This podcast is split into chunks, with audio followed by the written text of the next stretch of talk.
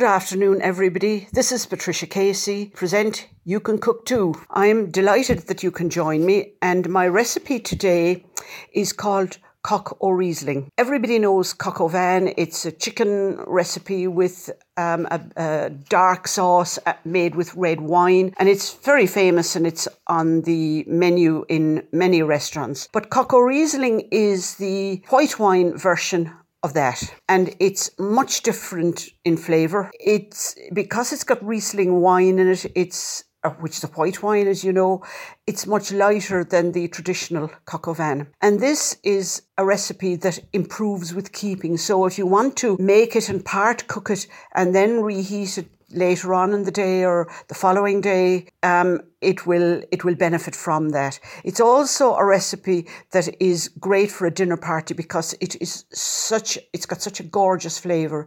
It's got a very it's got quite a strong, I'd say even a very strong earthy flavour. This is Nigel Slater's version of it. There are other versions by every chef in, chef in the world, in fact, has their own version. For ex- and Nigella Lawson, for example, puts leek in it. Uh, I don't, and because because Nigel Slater doesn't, and um, I think leek would be uh, too much for it. So this recipe serves four and for it, you need 50 grams of butter. You need a splash of olive oil. And by a splash, I literally mean a splash. The reason for that is because butter burns at quite a low temperature. But if you a- add olive oil, when you're heating it, it can go to a much higher temperature. And of course, butter is wonderful to cook in. You need two onions. You need some pancetta or bacon cut in slices or in, in strips. Um, you can actually buy it pre pre-cut in most supermarkets now.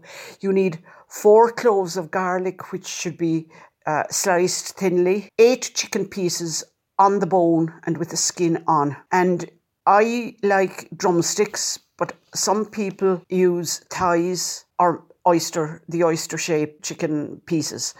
Um, whichever, you can mix them if you want, but allow eight pieces for four people. You need 250 grams of mushrooms and ideally get the portobello ones. They're the big flat ones because they have a much stronger flavour, whereas the smaller cup ones have a, a, more a lighter and more subtle flavour.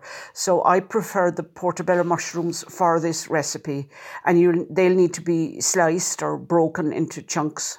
You need 500 mils of Riesling wine. Now that's a German wine, and it's always got a slight fizz to it. Or if you don't want to use that, and it is quite expensive, use any dry white wine that you have available that isn't too expensive. Um, in fact, when I did this recipe, I've done it twice now, and I haven't used Riesling because, as I say, it's it's about twelve euro a bottle. So a cheap, cheaper dry white wine is ideal. 500 mils of that. 250 mils of double cream or cooking cream. Don't use single cream because it will it will split when you add it. So use double cream or cooking cream, salt and pepper, and then um, some chopped parsley, a handful of chopped parsley. So you melt the butter and the oil together in a pan and you put the chicken pieces in and brown them all over and give them a good browning because they need to, to be nice and darkly coloured when the cooking is all done. So brown them well and then remove them from the pan. You then add the onions and the pancetta and allow that to fry until the onions are soft and translucent and until the bacon has rendered its fat. That will take maybe five minutes or thereabouts. You then add the garlic and allow that to saute for just about 30 seconds. And then you um, remove um, the, the, the, the bacon, the onions, and the garlic mixture and put it aside but you leave the fat behind in the pan, and to that you add the mushrooms. And you may need to add a little bit extra butter for the frying because mushrooms literally gobble up fat. Anyway, you leave them fry for about five minutes. Then you put onion and bacon and chicken pieces, everything, back into the pan and you pour the wine over your 500 mils of wine and you bring it to the boil and then you turn down the heat and cover it and you allow it to simmer for 15 20 minutes or thereabouts until the chicken is cooked. You can, if you want, put it into a, a, casserole in the oven uncovered, but it's it's just as easy to leave it on the pan on top and, and leave it to simmer until the chicken is cooked through. Um, you, you, you cook it when you when you do it uh, on top of the oven, you cook it um, covered and then you uncover it after about 15 minutes cooking. So before you add the cream, for a little while before you add the cream, you remove the cover and you allow it to continue to continue cooking, and then you add the cream, your 250 mils of double or cooking cream, and you allow it to cook for another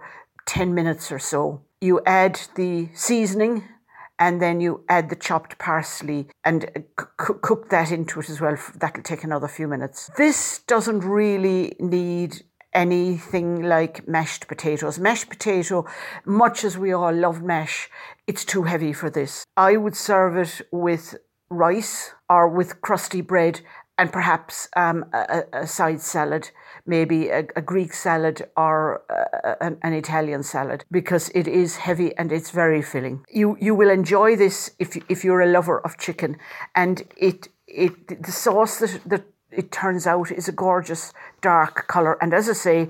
It reheats extremely well. Now, Riesling is a white wine, as I've already said, and the Riesling grape that it's made from grows along the banks of the River Rhine.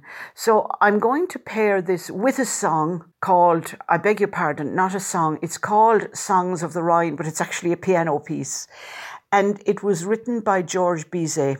And Georges Bizet is a French composer who was born in Paris in 1838.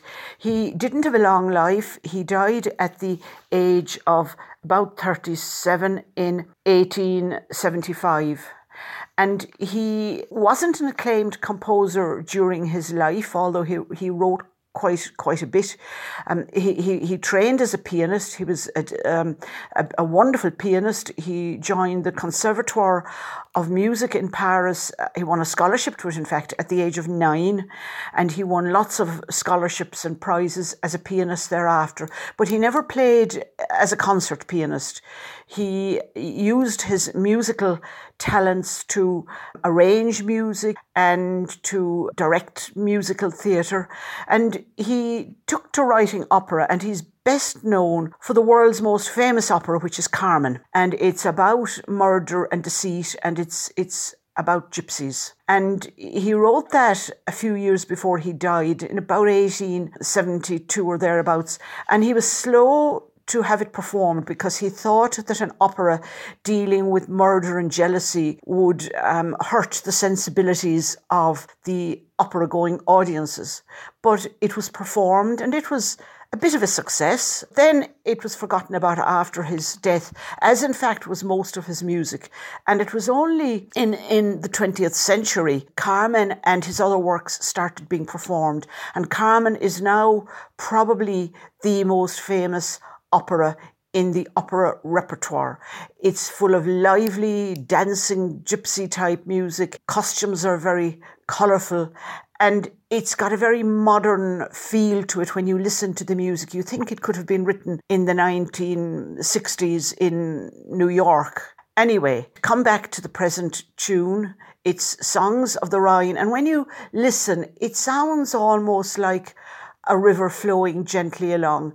It's a very restful piece, and I hope you enjoy it. Thank you for joining me.